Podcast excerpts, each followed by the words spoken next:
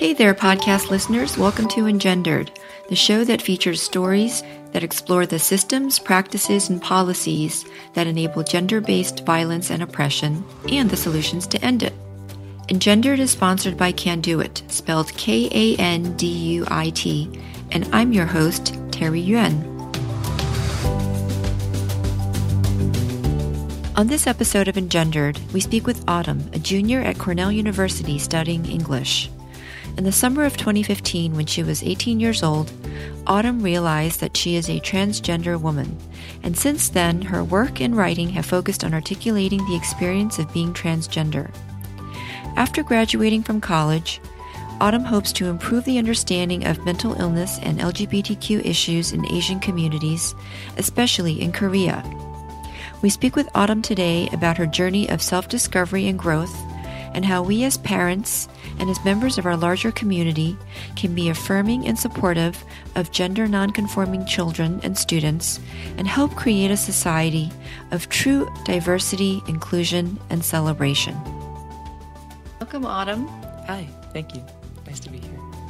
In your bio, you describe yourself as gender nonconforming, and Yes. I know that this interview is really supposed to be more about getting to know you, but I also was hoping that we could have um, some of our conversation be in some ways educational and informing to our listeners. I had originally written in your bio and described you as non-binary and then you you corrected it to say it was gender non-conforming could you tell our listeners define the two and what's the difference Yes, there's actually a large number of terms describing people across um, the gender spectrum, and it's actually very confusing. A lot of even um, people who are part of that spectrum get it wrong a lot of the time. My understanding is that, broadly speaking, people can be categorized into cisgender or transgender, and that depends. That distinction is made based on whether or not you identify with your birth sex. So, a man, someone who is born into a male body with male genitalia and male characteristics, and who also identifies personally as male, would be cisgender. Whereas someone like me, who was born into a masculine body, but who feels more effeminate traits um, mentally and culturally and socially, you would be identified as a transgender person. Now, within transgender, there's several more categories. Um, there's a binary trans person, such as myself, who um, was born as one gender and identifies fully with the other one. So I was born as male and identify fully with female. There's also people who are non binary. And non binary means that you do not identify fully as either male or female. You identify somewhere in the middle of that spectrum. Gender nonconforming is, a ca- depending on who you ask, it's either a catch all term for non binary people or trans people in general. Anybody who doesn't embody normal cisgender ge- or, you know, common cisgender gender rules. okay thank you very much for that when did you start questioning your gender identity you you you shared in your call with me in your bio that it was in the summer of 2015 Yes. when you had graduated from high school Yes. So before then, had you ever considered that your identity would be, had you ever questioned your identity? That's a good question. What's very common with transgender people is that they will have a sensation of discomfort, but not know where it comes from and not even know that it's not normal.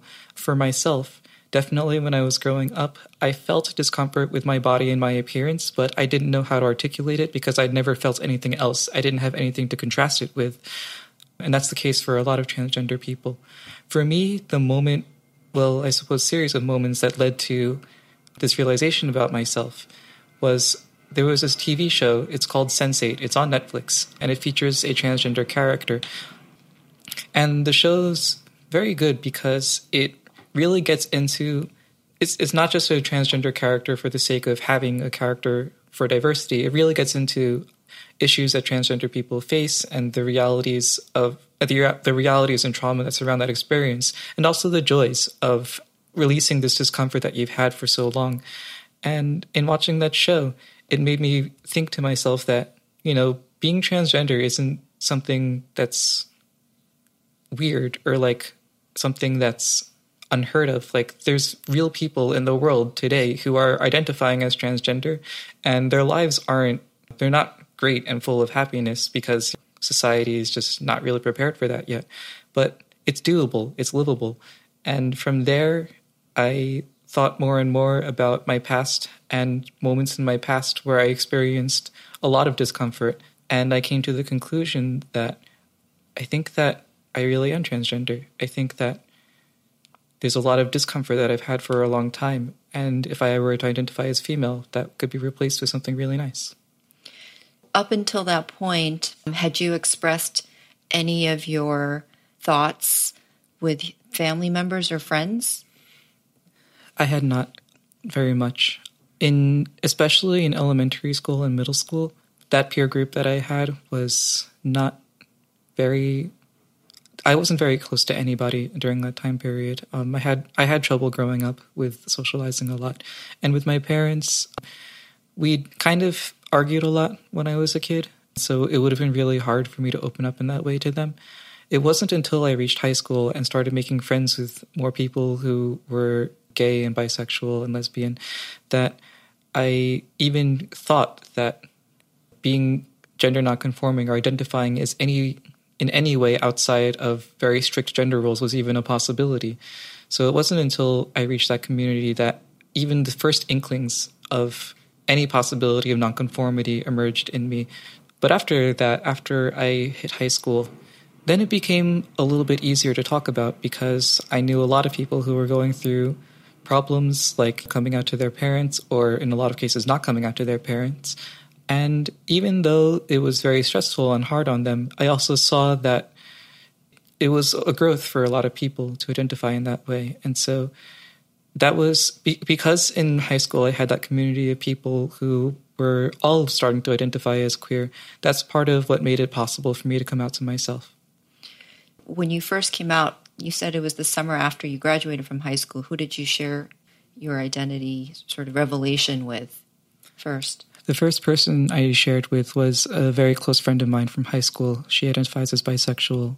I told her, I said to her, it, it just clicked for me that being transgender is real. Like, real people do this, and you can have a real life like this. And she was very encouraging about it. She said, Yeah, it's true. Like, transgender people are real. And that was kind of what prompted me into coming out to everybody else. Over the course of the transition to college, I started to come out to people as transgender, even though I didn't use a new name or pronouns or anything. I would just say, "Hey, I identify as transgender, and I'm working on everything else, pretty much." Then that the next winter, you know, winter break, and I saw all my high school friends again. I told them too that I identified as transgender, and from there, I just sort of gradually kept coming out to people until now. I just identify. Now I just introduce myself as Autumn, and I tell people these are my preferred pronouns and everything when we first meet. So, for for the most part, the people that you came out to were they supportive? Yes, most people I came out to were supportive. Actually, I was very lucky in that way. Growing up in New York, New York City, it's fairly liberal. Cornell University is very liberal. I didn't have that many difficulties coming out to most of the people in my life. The exception is my parents. Really, just my parents. A lot of my extended family is more okay with it. My my my family in particular was always a little bit a little different from the other ones. So the hardest part of coming out for me is definitely talking to my parents.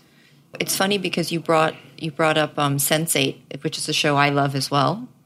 And in that show, the parents do go through a journey as well. Oh yeah. oh good. so not to oh, you know reveal any goodness, spoilers, yeah. but for those uh, fans of the show, the one of the struggles of the character, uh, the transgender character, is her name is Nomi, but her birth name was Michael. Yes, yes. And her parents keep calling her Michael. Mm-hmm. And there's a, I think that seemed like to be a very common experience. And, and I'm wondering how, how did your parents first react when you told them? Yes. And have you asked them to see the show? That's a good question. Maybe I should actually. My parents are very into, my dad especially is very into television, so that might not be a bad idea. When I first came out to them, it was over text message because I was coming home pretty soon. I remember I decided to tell them over text message three days before I would get home to give them time to process it. And so my mom was, I think I texted my mom first, yeah. And my mom told my dad, and she said, you know, we're taking some time to process this. Your dad cried when he found out. So that that week, I think it was a spring break, a February break. We didn't really talk about it that much until I was playing poker with my dad, and we started talking about. You know, we were just playing cards and talking and whatever and having fun, and he started talking about you know what this would mean and you know the first thing that they go to is about worries over, say, getting a job or social results that would come as a result of transitioning. But, you know, I had already thought about all of that and decided for myself that it was more important to be true to myself than worry about what other people would think. And while I was talking to him, you know, it gradually becomes clearer that it's really more about their own prejudice, not really prejudice, even their own inertia it's making it really hard for them to process this. It took a very a long time for people to accommodate or to acclimate to a change like that. For my parents, they're still working on it. My mother, she has moved to trying to use gender neutral words and pronouns about me now, for which I'm grateful to her. They don't want to use my new name, they continue to use my old name which hurts, but I understand it. Yeah. You have a younger brother as well. I have. I do. Yes. Um, how how much younger is he than than you? He's two years younger than me. So how was he? Was he there when you went back home to come out to your parents, or was that a separate conversation that you had with him? I don't know where he was actually. Now that I think about it, wow, that whole week he was just always out with his friends doing something. Uh, that's that's so kind he, of the way he was in high was. school. I'm guessing. Yeah, yeah, he was in. That was his last year of high school. I'm pretty sure. Either that or his second to last. I forgot. But, Has um, he been supportive? When I came out to him, he basically said it doesn't really matter to me, which I take as being supportive. I think that's, you know, for Tyler, that's pretty good. Wow, so that's awesome. And has he? I mean, I guess it's not his role necessarily, but what kind of role has he taken to help as you said, acclimate your parents to this change? He has done very little. Uh, my brother. My, I mean, yeah. just to be fair, like it's not his role, so I yeah, just yeah. I'm just curious because I don't mm-hmm. want to put that burden on him if he's listening to this. No, we both understand. We have both of us. We knew from a very young age that our parents were difficult to reason with sometimes, and we both took different approaches to that from a young age. I was always the one who would try to argue back and try to show my side of a case, which was sometimes very difficult because, you know, once everyone's emotions are up, it's very difficult to express yourself clearly, everything and everything. With my brother, he usually would take more of a backseat to everything. He would just kind of watch everything happen and try not to get involved. He was not the more quiet one, but definitely the less combative one, the more passive one. And what what kinds of um, differences did you and your parents disagree on? Was was it about your school, you know, your academic performance? Was it about your behavior? Did you, you know, not do your chores? I'm curious how how maybe your unconsciously mm-hmm. your identity, which you may not have had access to and been able to articulate, somehow that came up in the conflict that ensued. Yeah, yeah, absolutely. One big thing for me is that I had a lot of trouble in group settings. I had a lot of trouble when there were a lot of people around, which I now understand is kind of in a result of not having a gender identity that I was very comfortable with, and therefore not having a social presentation that I was very comfortable with. I would I would have to identify as male to a lot of people, and that was difficult for me. It caused me pain in ways that I didn't really know how. I didn't understand that that was pain. I didn't understand that not everybody goes through this. I thought this was just something everybody felt. And so that would lead to arguments about things like um, my dad always wanted me to participate in sports. He would tell me, you know, hey, you got to do something. Why don't you do like baseball or soccer or something like that? And that was hard for me because when there's that many people playing together, that's a really big social experience. And without a gender identity that I feel comfortable with, that can be really difficult to navigate, I think. So that's one way in which my gender identity would con- conflict with my parents. Had your parents, in other ways, encouraged you to adhere to traditional gender norms besides participating in sports, group sports? There were little ways, yeah. I remember my parents almost certainly have forgotten at this point, but there's definitely moments when my dad would criticize, for example, the way in which I was walking, like I was walking into feminine a fashion or something like that. And another thing is that when my brother and I were playing with our toys, sometimes we would go into a falsetto, like a really high pitched voice, um, for some of the toys we were playing with. And I remember one day my dad said, "You can't do that anymore. Like you can't use your falsetto when you're playing with toys." And how old were you then? I think I was probably like six or seven. Clearly, it had a impression on you. Yeah, yeah. What else? What kinds of other things did he do to signal that that wasn't okay? That transgressions in not conforming to gender norms were were not going to be looked upon favorably. Truthfully, after just a couple instances like that, I began to sense very clearly that I needed to start embodying some, you know, masculine stereotypes in order to survive even in this household. And so I didn't really have a lot of ways in which I would try to express any kind of gender nonconforming identity because I knew that doing so would probably put me in danger, honestly. But he did a lot of the times criticize my emotional responses to things. I didn't always act like it, but I was actually a very emotional child. And it's in part because I learned from my dad to kind of not really express a whole lot. And so things would bottle up and things would explode in pretty bad ways sometimes. And at the low points of that cycle, the points at which my emotions would start to erupt, that would be when he would be the most critical of my seeming inability to control my emotions, my seeming inability to stop crying, and stuff like that. He would talk a lot about how, as men, we have to be very confident and very strong. And a lot of the times, the ways in which I expressed emotions would not conform to that idea that he had. You were expressing emotions through a quote unquote feminine way of crying, like you said. Had you ever expressed emotions by being angry? And would that have been more satisfactory to him, more acceptable to him? I punched a hole in a wall once when I was in high school. That was that's pretty masculine, I guess. I think that moments like that made him realize that wow, that is not better. Like uh-huh. that's that's not really an improvement over just crying. But yeah, there would be a lot of times when I would get very angry and start yelling back at my parents and as I think that as I got older and went through high school, I would try to take on more and more masculine ideas in order to try to appease my parents and in order to try to fit in better with society. And that's kind of how I started to find that, you know, it doesn't fit. Like these masculine things don't fit. I wouldn't become stronger and I wouldn't become more confident and assertive. I would just get angrier and I would get more violent um, and destructive. And I think that my dad probably saw that too. I think my dad saw that as his kid was getting older and trying to be more masculine, they were also being more destructive.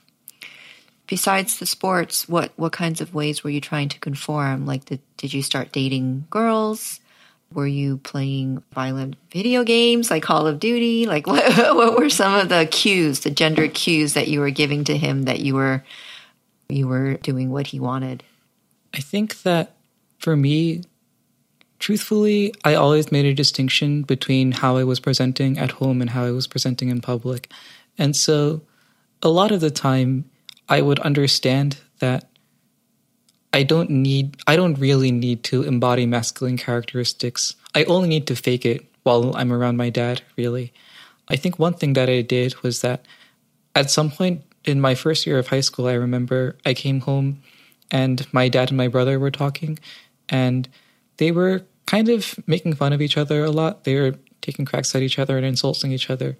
And I thought to myself, hey, that's actually kind of cool. Like, you know, they have this thing that they're doing. I want to participate in this. And then I did. And I started joking around with them and making fun of them a lot. And I think that was in part something that I picked up to try to create a more masculine identity for myself.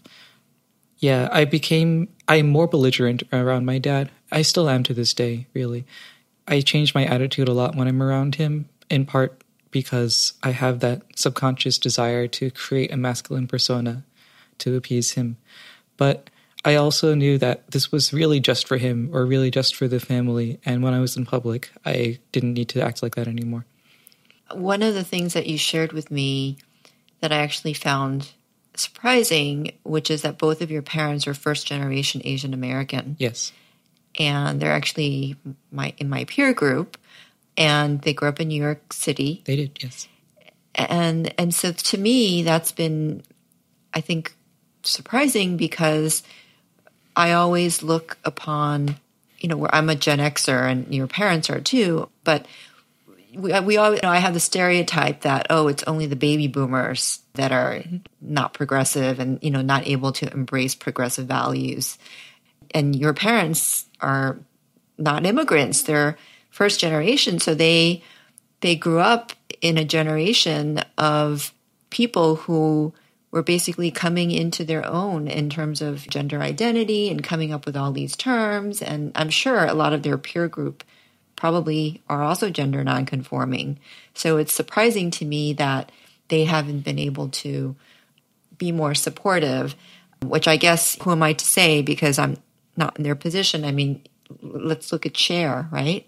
Yeah, yeah. right. I mean, I, I didn't read enough about her, but it, I think it wasn't like an easy path for her as well mm-hmm. to come to where she is. Are your parents friends and, you know, their siblings, if they have any, have they been more open and accepting? Yeah, surprisingly, yes. I've come out to a couple of the other families in, you know, our network extended family. My dad's brother, my Suk, he he was very he's actually very good about it. I think he's the first relative I came out to and he said it's going to be really hard like you know this is not an easy thing to do but i support you. And he gave me a hug and it was nice. Very i think i came out to an aunt and uncle as well who were very supportive. My parents are were kind of kind of the the bottleneck for coming out to my family and I kind of understand it because I think it's harder when it's someone who's closer to you. My parents were also kind of just always old, the most conservative of my extended family, honestly, to be fair. But also, you know, if it's someone very close to you, it's a much bigger change. Like, you know, my my aunts and uncles, they would see me once a month, maybe once every 2 months or something like that. My parents, they would see me every day and talk to me every day and they would call me Harrison every day. They would use male pronouns around me every day. And so asking them to change all of that, it's it's much bigger, I think, when it's someone who's very close to you like that. And so I I don't want to be too hard on them because I know that it's a really big change and it's a lot of stuff changing at once. And if it's someone close to you, then you're asking them to change a lot of stuff in a pretty short amount of time, honestly. So I'm curious are are they politically conservative as well? Does this response align with their political views? That's a great question. And I don't really know because my family knows better than to talk about politics. Really? We are we have fought about much smaller things than politics. And so I think all of us just understand that if we start to talk about politics, it's just not going to end well. So you don't even know who your parents voted for? Um, I'm pretty sure my dad voted for Hillary Clinton. I didn't talk to my mom about it, and I just don't want to ask. Okay. Wow. Okay. Because yeah.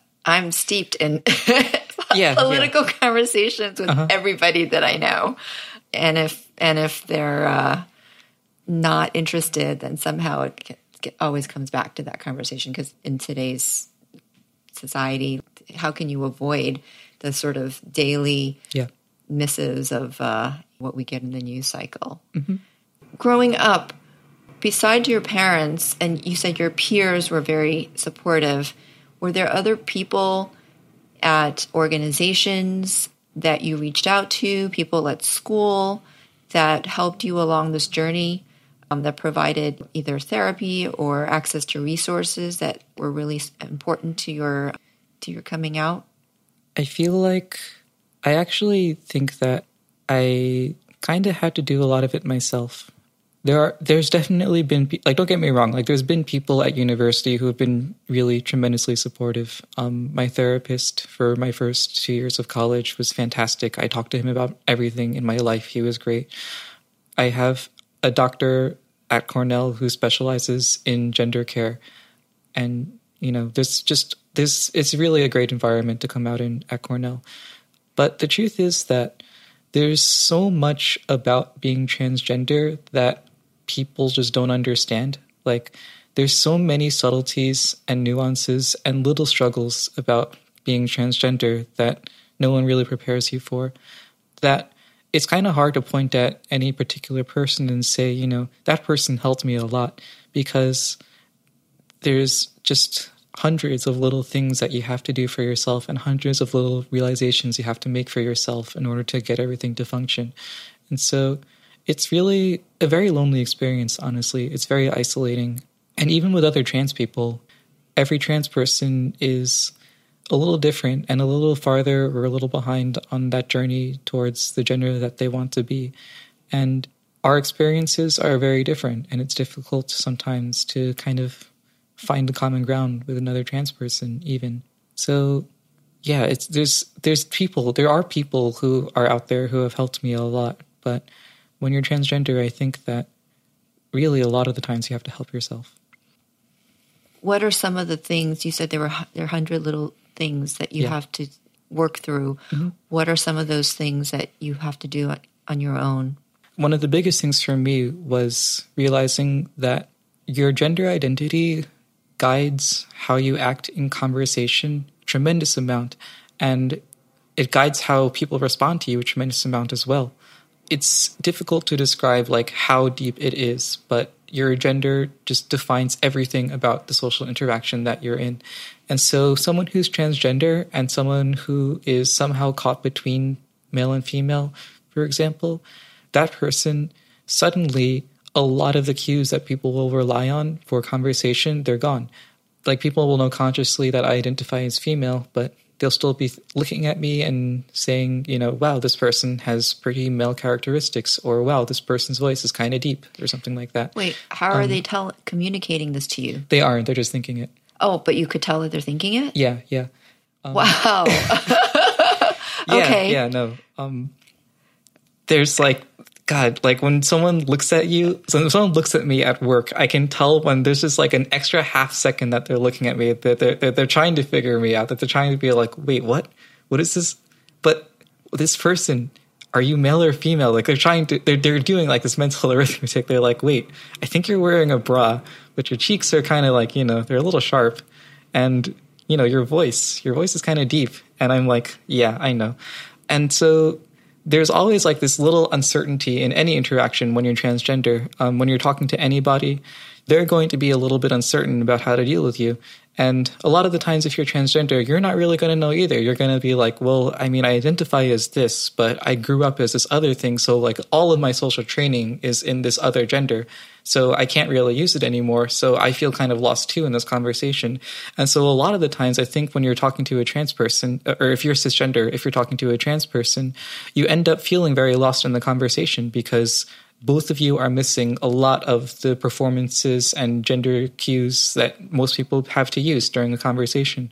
So I think if you're transgender, it's actually really, really important to cultivate a lot of confidence and the ability just to just grab a social situation and be like, this is what we're doing now. Because if you can't, if you don't do that, then it's just going to hang. It's just not going to happen really because neither person really knows what to do. So you kind of just need to be like, yeah, I'm going to direct this. I'm going to say, like, this is how you should be acting. This is how I should be acting. Not as in, like, you're actually telling that person how to act, but you are acting so confident that they're like, oh, okay, here's how I should act to correspond to, like, whatever's going on over there. Hopefully that made sense. Your parents are, one is Korean American, one is Chinese American. Yes. So I, and, and obviously your racial, like ethnic identity, rather, is mixed yes. as well. So, how does this differ in social interactions where people are trying to figure out what ethnic identity you are? Are you Chinese? Are you Korean? Are you Japanese? Like, is there a difference? That's a good question. For the most part, honestly, no, because America is predominantly white, and white culture still doesn't make a tremendous distinction between the various East Asian races. Like Korean, Japanese, and Chinese all sound very similar to a lot of Westerners. Um, and so that particular aspect of my identity, like the the sort of division between Chinese and Korean culture, that itself doesn't really come up that much. But I will say that the general sense of being Asian and Asian American means that I think Asian people kind of have to be much more aware of the social context that they're in, more so than Westerners a lot of the time, because in you know Asian culture, you always have to respect your elders in a very particular way. There's always like little rules to interactions that you don't know, and then someone has to tell you when you're a kid and stuff like that. And so I think I benefit from being Asian in that um, from a very young age, I was thinking about social interactions in a pretty sophisticated way. Like you need to learn a lot of little details in order to survive as an Asian American child. And having to learn those details and getting into that mindset of really studying how a conversation flows i think that helps a lot when you're also trying to identify as transgender. What you're referring to is basically the hierarchy yeah, right? yeah. in asian like the confucian hierarchy. Yes exactly. And so you're saying if if we are um, as asian americans if we're cued into what the dynamics are of power differentials yes in the various um, individuals that we come across and the family members and relationships that that actually can be very helpful a helpful guide for you in yes. in the in a you know gender assigning gender roles and your gender performance yes in a way it kind of i would say that the hierarchical nature of asian societies it serves to replace the need for gender roles because even if I don't have even if I don't have a gender role, I still know like my age role. I know like oh I'm younger than you, and so I'll act in this way, or I'm older than you, and I'll act in this way. So with that um, extra layer to that interaction, you can take out the gender part of it, and the and the relationship can still function in you know a somewhat reasonable way, and from there you can rebuild it in a way that includes your preferred gender identity. That's how I would. That's what I think um, happens with Asian, Asian trans people. So what about the possibility that in this hypothetical scenario where you and this other person who is cisgendered is, you know, you're meeting with someone for the first time and they are um, trying to define you and put you in a box, right? In, a, in an ethnic box, in a gender box, etc. Why can't two people come together without any boxes, without any, you know, pre-described categories, and and just interact as humans? You know, have you ever had that experience? It's very is, difficult, I think, because it's. Is, dif- is it uh, difficult as in not possible, or in that we can't even envision it, or it's difficult because it's so hard to achieve, but still possible? I think that I don't think it's impossible necessarily, but it kind of means I think that people have to guess right, like, and with a pretty high percentage. I think that with whenever you meet a new person, you can't know everything about that person right after meeting them. And so like for example, you can't you can't really know you can't really know someone's religion from first meeting them really um not easily. And so maybe you have a religious belief that is X and the person's other religious belief is Y. And if the other person's religious belief is different from yours, you can't talk about your religion in the same way. Whereas if they're the same religion as you, then the conversation is totally different. And you talk about your religion in this way instead. It's kind of the same thing where, like, it, that's like one really small example of a lot of different ways in which you you need someone else's information. You need data on another person in order to understand how to interact with them. And so, even though it can be discomforting to talk to somebody and be trying to figure out how to put them in a specific role or box or stereotype, it's necessary to some extent for the first, say, like minute of an interaction because that's where you're getting a lot of like little cues and details from and you need that foundation of here is some stuff I know about this person in order for it to function. I think the problem arises when you try to take that too far where some where you like you feel like you've put this person in a kind of appropriate box but then they do something that kind of breaks out of that box a little bit And that's where you're really starting to get to know someone where you're like, oh, okay, here's the initial set of assumptions I made about you, but now you're starting to contradict them. So now I have to go a layer deeper and be like, oh, what's this new stuff? How do I fit this into who I think you are? And I think that for some people, that transition can be a little bit difficult. I think that's the difficulty that a lot of like, that a lot of like racist and sexist interactions will have where somebody will struggle to fit this new concept of the person into who they think they are. And then when that happens, you know, if if you're resistant to it, if you don't accept that this person is different from what you first thought, then you then that's where problems start to arise. But before that point, um, just in those initial few first few steps of the conversation, I do think is necessary for people to kind of hit a common footing, just to get to know each other at Can, first. I, I'm going to push back a little bit.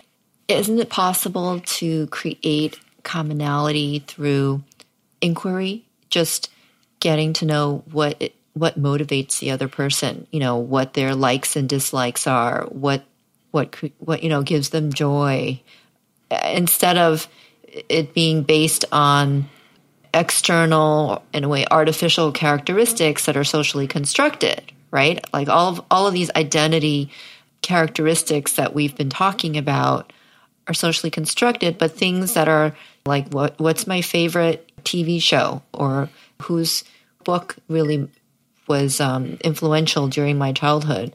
Those kinds of things are deeper and really speak to the person's values, I think, and interests and their core rather than the external, superficial layer of identity that we use commonly, but maybe not desirably to get to know one another.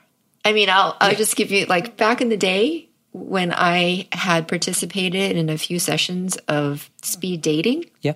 I hated the, first of all, you only have three minutes, sometimes three to maybe five minutes at most.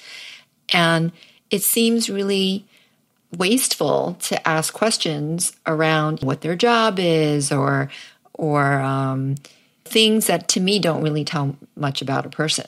And so I, I would always ask questions about what, what was their favorite childhood memory, something that really I think spoke to a deeper part of who they were. Who was the most influential person in their life? Who would they call if they had a problem? Like, and and really get deeper into that mm-hmm. um, person's motivations, right? And I feel like why can't we do that? You know, when we meet someone at a cocktail party or whatever. I mean, obviously, if it's a business setting, yeah. that's different. There's yeah, a whole yeah. level layer of performance there that needs to take place, and there are certain rules. But in other social settings, I feel like we get to redefine what, what that interaction can be like. That's a good question. And I do agree that things that are superficial, you know, the, the deeper you go, the less superficial qualities become, the better they are for, at finding commonality. The part where I think that I disagree with you is the part where identity becomes superficial as opposed to very core. Um, this is something that I think that being transgender really highlights for you. Your gender identity and your race, the culture you come from, things like that, they're all actually very, very fundamental to who you are as a person. It sticks with you in really, really deep ways. One big contrast for me is when I identified as male and for, when I identified as male versus identifying as female, I was actually treated differently by my female friends in a pretty big way when I was notably when I started to identify as female and people started really taking in that female gender identity, I realized that women talk in much more detail about people and people's characteristics and their motivations than men do. Um, and even when I was, even when I identified as male, like most of my friends were female, that's just kind of how things ended up. But they wouldn't talk to me on the same level. They wouldn't make, they wouldn't let me in sort of on the same conversation. And that's one way in which I think gender really informs how your interactions work. When you're a man, you don't really, you either don't need to or don't have to or don't want to like get into someone's head in the same way. Whereas if you're female, you're going to want to do that a lot more. Two women talking together, I feel like we'll probably want to talk about people and talk and get into get really deep into a conversation about someone more so than say two men talking together or a man and a woman talking together That's one way in which they differ. Another way, I think, is that I'll talk about the contrast between talking to um, a Caucasian person and an Asian person. In Asian communities, because we already talked about um, hierarchy in Asian communities, and so if you are Asian or Asian American, you are very pronouncedly aware of hierarchies in society. And it's actually, it's for me, it's to the point where I feel more comfortable in a position where I'm in a hierarchy than when I'm not. Like if I know someone is my superior or if I know someone is my subordinate, then I feel more comfortable than if we're equals because I, I know more about the social interaction of hierarchy the way this might play out, for example, is if two Asian people are talking to, to each other and one of them is significantly older than the, than another one, that will inform how much the younger person shares to the older one. Like, you know, they they probably won't contradict them very much at all because they wouldn't feel comfortable doing that because they have that awareness of hierarchy. Whereas if an Asian person and a Caucasian person are talking together, it it may be more likely that a Caucasian person who's younger will feel more comfortable contradicting the older Asian person because they didn't grow up with that deep awareness of hierarchy. And then consequently, maybe that older Asian person might feel a little uncomfortable because they might be thinking, wow, why is this younger person contradicting me or something like that. That's just a couple examples, I think, of a lot of the ways in which your identity, your gender and ethnic identity can really inform how your social interactions play out. Um, and it's true that things like your motivations and people think people and media that inspire you those are all important to people. But the ways in which your gender identity and your ethnic identity inform your social interactions are really much deeper i think and much more pervasive. And that's something that you become really hyper aware of when you identify as transgender. I i want to make sure that my earlier comment was clear and Certainly, I agree that gender and ethnic identity are something that's core to someone's identity and and to uh, how they see and define themselves. But what I was saying earlier was not that that they shouldn't be viewed in a way that was important, but that we should be the ones to define the level to which they inform our identity yes. rather than having it being imposed upon us. Yes. So, in a superficial, sort of performative way. Mm-hmm. Like, we get to bring it into the conversation when and if it's relevant. So, just to clarify yeah, what yeah. I meant by that, because obviously I agree. And with everything that you're saying, it's one thing I would add is that I don't know that it's desirable for us to necessarily want to be comfortable with knowing the different hierarchical and relationship dynamics in a social setting.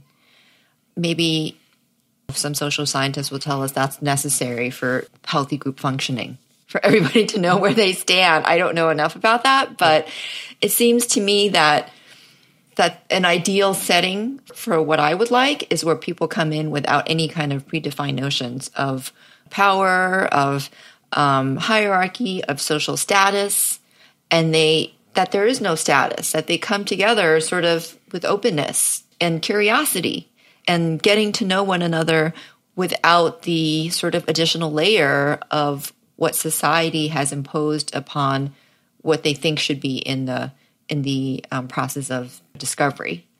Does that sound too idealistic? You've said that you've prefer that. I mean, I certainly think in a professional setting, it's nice to know what the dynamics are because you're stepping into something that you don't get to define. Unless, of course, you're the person who's like an entrepreneur and starting your own company, then in some ways you get to define yeah. that more. Yeah, yeah. Do I think it's ideal? I think it is ideal in the sense that, okay, I think that all the stuff we've been talking about up until now it really mostly has to do with maybe your first interaction with a person or like the first half of your first interaction with a person. Um, and after that, there's so many layers of getting to know someone, of getting to know their histories and, you know, what they like and dislike and their personalities and everything. And then once you know them on that level, then the other systems, the hierarchy systems and the gender systems, those aren't really as important anymore. And so I think it would be ideal in the sense that you get to that level faster. You get to the level of getting to know someone on a very deep level more quickly, which I think is ideal.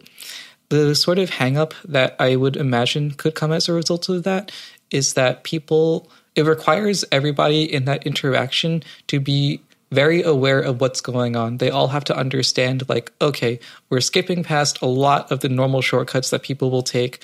We're going to accelerate this relationship into something that's very close and very personal. And if everybody knows that and everybody acknowledges it, then it can be really good.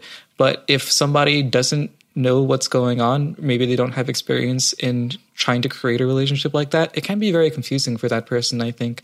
And so there's some diff- there's some balance you have to strike where you have to understand sometimes people have to rely on those shortcuts, those hierarchy systems, those gender systems, those ethnicity systems, and everything. They have to rely on those systems to, for their first impression because they just don't have experience doing anything else. Um, and I think we should acknowledge that. So one thing I was, one thing that you just said earlier yeah. about you know how the dynamics of your female friendships changed from when you were male identified versus now yes. is that there's more openness and i guess intimacy around sharing conversationally you know stories right? Am i sort of yes. representing that correctly? Yes that is true. That's a function of what they're the the other people in that group so the females in that group are responding to but but why and i'm guessing you like that. You like that there's yes, more intimacy. Yes. okay. So i guess stereotypically, women, I think, are indoctrinated to be more relational and to value that and to nurture that aspect of our identities, mm-hmm. right? It's a skill. That's a skill that helps us in mothering and caretaking and being the sort of soft, emotional person that people can come to and children can come to and their you know husbands can come home to and mouth off, you know, the the frustrations of the day, and then you know we kind of absorb all of that, right? I think. But why, when you were male identified, did it ever occur to you that if you were seeking intimacy in these friendships, that you could initiate it yourself? That if the conversations weren't as intimate, that you could create that intimacy in the ways that which you brought up stories and conversations and, and your feelings. I, when I identified as male, had no idea that that other layer even existed. Like, I had never participated in it. I had never seen it happen. I didn't know it was possible for like conversation on that level to exist, like at all. Um, wow. yeah, it's actually pretty interesting to see like how women will interact so differently with with other women versus with men it's a gigantic shift in how much you share and how much you talk and what you'll talk about and stuff like that. And that's something that I think being transgender, that's like one of the only places where you can see it in such a pronounced way. And so I think that for a lot of men, if we want to talk, if we want to talk more generally, they don't even understand what level women are talking on when women are talking by themselves. It's so different but what about in media? Like that's why you have a whole gener you have a whole genre of films for women, so to speak, right? Yeah. Like stereotypically, men don't like going to those films. Mm-hmm. Those films are targeted towards women about female friendships, like Beaches or yeah. um, Fried Green Tomatoes. You know, those yeah. those are two of my favorite films have you seen those films? Have you have you seen films where there are female friendships represented and you see the kind of intimate conversation that takes place? I saw Mean Girls. That was pretty good. That's not a good example. so maybe that's that's what it takes that we need to yeah. be more open to seeing that there's mm-hmm. actually you know there are actually texts out there that we can access yeah. either through books or TV shows or film yeah. um, that represent this other world to you that you hadn't been exposed to. Yeah, absolutely. Um, I think media is definitely the biggest way that gender, that like the sort of pathological aspects of gender we have can be broken. It doesn't help. I think so. So first of all, like those films and books, they have this reputation of being feminine, and you know, masculinity does not like including feminine elements in it at all. And so it's really difficult for a man to experience that in a way where they're actually taking it seriously. And you know, that's part of part of the problem is is that masculine culture is kind of really against including feminine elements more so I think than I would say feminine culture is interested in including masculine elements. More openness by men to, to female things and stereotypically female things will probably help a lot. Like once you get into that world and once you see that like, wow, like I can understand people on a much deeper level if I'm willing to talk about these topics. Um, once you get into that, I think that it becomes very clear that that's going to enrich your life in a really powerful way. So yeah, absolutely. I agree with you. Yeah, and so I, I, so maybe like the cue is whatever we talk to our therapist about, we should feel comfortable talking about with our I mean, not whatever, but for the most part, we should feel comfortable talking about with our friends and, and significant others. Yeah. There shouldn't be this layer that we don't expose to anybody else. Mm-hmm. Speaking of media, what do you feel about the representation of trans people in the media these days? It's limited. It's I don't see a whole lot of it. And to be fair, I don't really seek it out that much. You know, I just casually here and there. I think that one thing that definitely I hear about in trans communities a lot is that trans women are vastly overrepresented in media and mm-hmm. trans men are vastly underrepresented. So a trans woman is someone who identifies as male to female, so they were born in a male body and now identify as female. A trans man is someone who was born female and identifies now as a man. And so when you're going from male to female, you get a lot more representation than from when you're going female to male for some reason. I'm not totally sure why that's the case, but a better balance would be nice. And I think that on a broader level, more representation, well, maybe not more representation, but a better diverse representation of different possible configurations of gender and sex would be nice. It's kind of it, it, what kinds of ends up happening is that trans woman becomes a role. It becomes another entity. Like black is a role and Asian is a role. And then when you start exposing trans people, then it's like trans woman is a role. And then maybe in like five years, trans man is a role. Um, but it's problematic because what we're finding with gender is that there aren't really like these this there isn't we don't want to have like this small subset of roles that each person will be like this is the role that fits me the best and then I'll live in this role. Instead, when it comes to gender, the ideal that I think we're seeking is for people to be able to construct their own role and feel comfortable in that, um, to take elements of whatever gender they identify with and whatever, you know, whatever, however they want to present socially. They can include different elements in whatever arrangement they find the most comfortable and present that instead.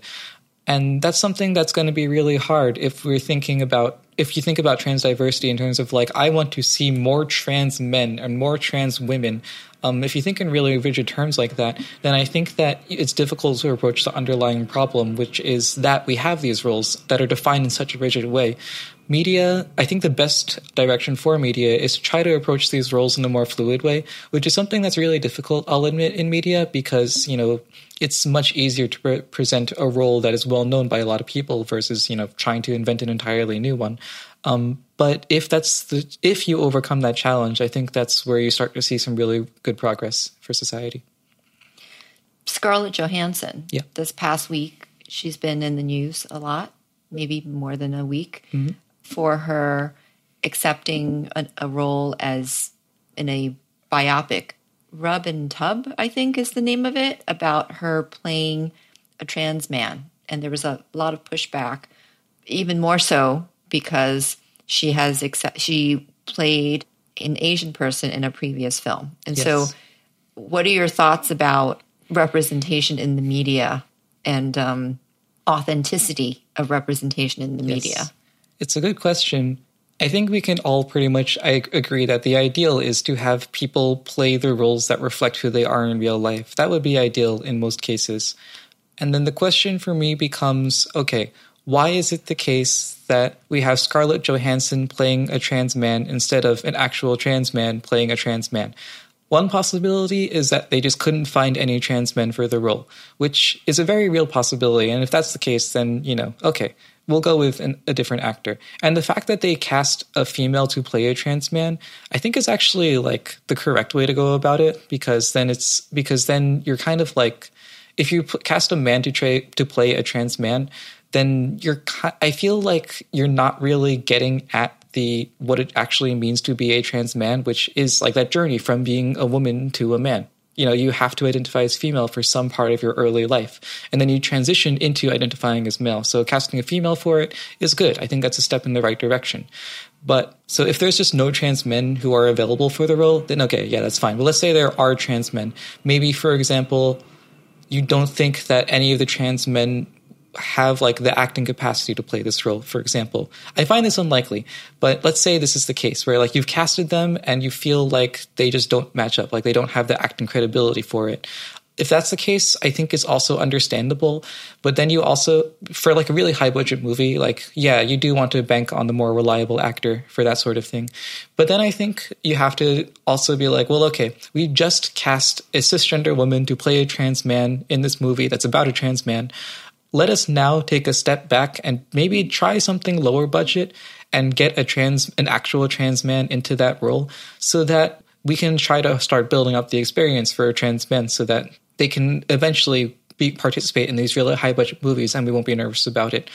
So I think that if you're going to do it based on acting concerns, like acting ability concerns, it's okay as long as you're also creating opportunities for trans people or people, not just trans people, as long as you're also creating opportunities for the group that you are possibly marginalizing, if you're creating opportunities for them, then I think it's better than, for example, if it's just because of bankability. Like it's just if it's pretty much just because like Scarlett Johansson is going to bring more viewers than an actual trans man, then I think that's where you start to move into sketchy territory. I think that's the point where you start to say like, well, okay, are we trying to make a movie about a trans man or are we trying to make a movie that will make back its money with a guarantee with like a really high probability? Like that's and if you're if it's the former it's then it starts to become distasteful to bring a social justice issue into it because then it's like oh we are pretty much just leveraging the social justice stuff to make more money as opposed to an actual concern which is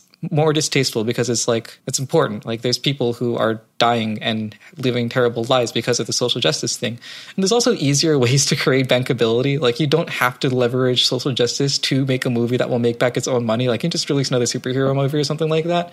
So for me, I think that it depends on the reason for it. Um, oh, and there's obviously another one. It's just like, oh, we don't like trans men, and if that's the reason, that's just awful, and you should pick a different reason. But yeah, so it depends on the reason for why it's happening, and I think that on each level, there's something understandable to be said about it. But on each level, there should be kind of a step. And, on each level, there's like a possibility for a step in the right direction that I think a studio would want to should be taking if they're going to, to make this casting decision. Just to sort of clarify, because okay, yeah. I think you're referring to the former when you were speaking was really about the latter, right? You're you're you're hoping that the studio isn't creating a film that's whose goal is only bankability and making back its money. Yes, right? okay. I hope that is not the case. I okay. hope that's not what they're doing. But it's ironic given that Scarlett's last film, where she played an Asian person yes, in yes. Ghost in the Shell, which was widely criticized for its whitewashing, didn't make money and yet they're still, you know, so I can't imagine that mm. this is this is something that they would bet on someone who hasn't been successful. That's true. In earning them their their profit and revenue back and in some ways like I feel what's the point of doing this if you're not even going to make a sincere effort to explore this issue and probably reach out to the community and ask them what they want. Mm-hmm. Yeah, it's very true. Very large media companies like that are probably also going to be really slow to react. Like, I could imagine that Scarlett Johansson actually had a contract to make this movie for like two years before Ghost in the Shell was even a thing. Um, and it's only just now being announced. So it's very possible that they made this decision without realizing how big of an impact it would have for like for Scarlett Johansson to play a role that she doesn't actually identify with, like if she plays an Asian or person or a trans man maybe they didn't realize like oh that's actually really really bad when they made that casting decision um, because they made it so long ago. That's one possibility that i can see.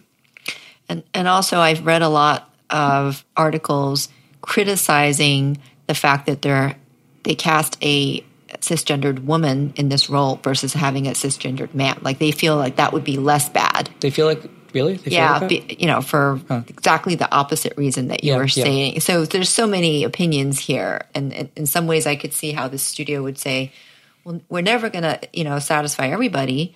So we'll just do what we want. Yeah, yeah, that's true. That's a good question. Like which which is better and which is worse? And I don't really know the answer. I feel like I'd rather I feel like honestly you can make a case in either direction and it depends in part on what the subject matter of the film is. Like if it's about the transition from f- female to male, then it makes sense to cast a woman in the role because it's about that transition. If they come into the film already being a fully fledged trans man who is like you know done with all the steps of transitioning, then I can see how it makes more sense to cast them as a as um, a cisgender man. I don't know for sure which one is better or worse, but you know that's a, it is, it is an interesting question. I got to say. Who are the the people that you look to as heroes and role models for your for your uh, gender identity? The closest that I get is the Wachowski sisters. Now they, you know, they made Sense8, so they inspired me. They they pretty much directly inspired me to be transgender. They were the ones who showed me what it was and that it's possible and that you know I can do it. That's pretty great. So they're they're big. They're really high on the list. But besides that, like I said before, you have to do so much on your own, and there's really so few trans voices out there that I feel like there's not a whole lot of things that you can look to as a young trans person and say, yeah, you're do this person's doing it. I'm going to do it too. I don't feel like I really had a lot of chances to look at to feel like that to feel like these these people have been guiding me down this path and now I can follow in their footsteps. So that's the kind of person that I want to be. I want to be someone who young trans people can look up to um, and say, "Hey, she made it. I can do this too." Well, I think you're already there, Autumn. Thank you. Thank you. so, in closing, is there anything that you would like to say to parents or to you know our listeners about what they could do better um, or differently to not participate in creating a binary world and to create a, you know a world of more openness and compassion and empathy and acceptance. Yeah. Um, the first thing I'll say is that if you're a young transgender person or you're a young questioning person, you're going to have a lot of really high stakes social pressure on you not to transition, probably, or not to identify as anything else. And I'm going to tell you that, you know, I've talked to people who are transgender, you know, I'm in these communities and nobody who says to themselves, I'm just going to bottle it up and I'm just going to hold it all in. None of these people are happy. It never works out when you try to live your life that way, and you shouldn't have to live your life that way. Even if it's hard and even if it hurts a lot, I think it's important to hold on to that gender identity. Hold on to that little piece that you know is right, that you know in your heart is who you really are. And if you hold on to it and live your life, even if right now you can't come out, even if right now you don't feel safe identifying as who you really are, you'll grow into something new. You'll grow and you'll have space to express yourself, I think. You'll come into a place in your life where you can finally be who you really are and it, it, it could take a very long time and you may have to hold on to this part of yourself for a very long time but it'll be worth it in the end.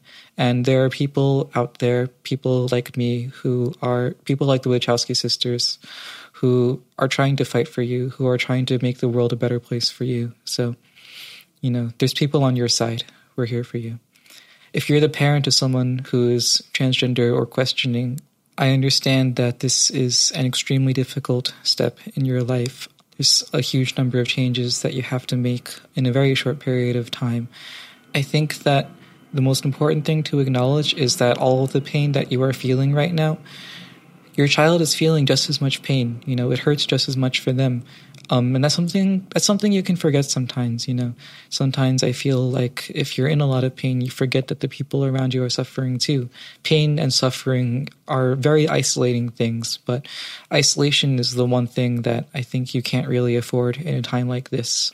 You have to connect and you have to understand, and it can be really difficult to achieve that understanding, but that is the way forward for you and your child, regardless of what the final decision is, regardless of who they truly come to identify, it's important, I think, to create a space in which they do not feel isolated, in which they can express who they feel, who they think they are, and what they feel in a really open way. Isolation is the enemy, and interaction and connection are the key, I think. So try not to let your child feel afraid. Try to help them feel welcome. If you are already in a position where you think they feel afraid or you think they're uncomfortable with you, I think it does fall on you to break down that wall because you are their guardian. You have to create that space where they feel safe. And so I think the most important thing to do for the care of your child is if they feel afraid of you and if they don't feel comfortable with you, to create that safety and comfort, whatever it takes. The gender stuff, you know, it's important, but it can wait. The most important thing, the first step, is to create a safe space for them. Thank you very much for your time today. Of course. After our interview, Autumn brought to my attention that I had inappropriately used the word transgendered, past tense, instead of transgender, several times in our conversation. I apologize for that. The reasons are numerous as to why the term transgendered is offensive. So, in order to do justice to the explanations, I am sharing a link in the show notes for our listeners to read. Please do so. We both acknowledged how it was similar to how Asian Americans are still being called quote unquote Orientals, and why that is outdated and offensive, but that's for another show. The important thing to remember is that words matter, and I will definitely be more mindful going forward. Thank you, Autumn, for pointing that out to me. Thank you for listening to this episode of Engendered. The show is sponsored by Canduit. The mission of Canduit is to connect human service providers with the resources they need to empower their clients to be safe, healthy, housed, educated, employed, advised, and secure. Canduit helps to bridge the service gap and can be found at kanduit.com. Canduit. I'd love to get your feedback and hear any questions or suggestions you may have for the show. Please email us at engenderedpodcast at gmail.com with your questions. Until next time, I'm your host, Terry Yuan. Thank you.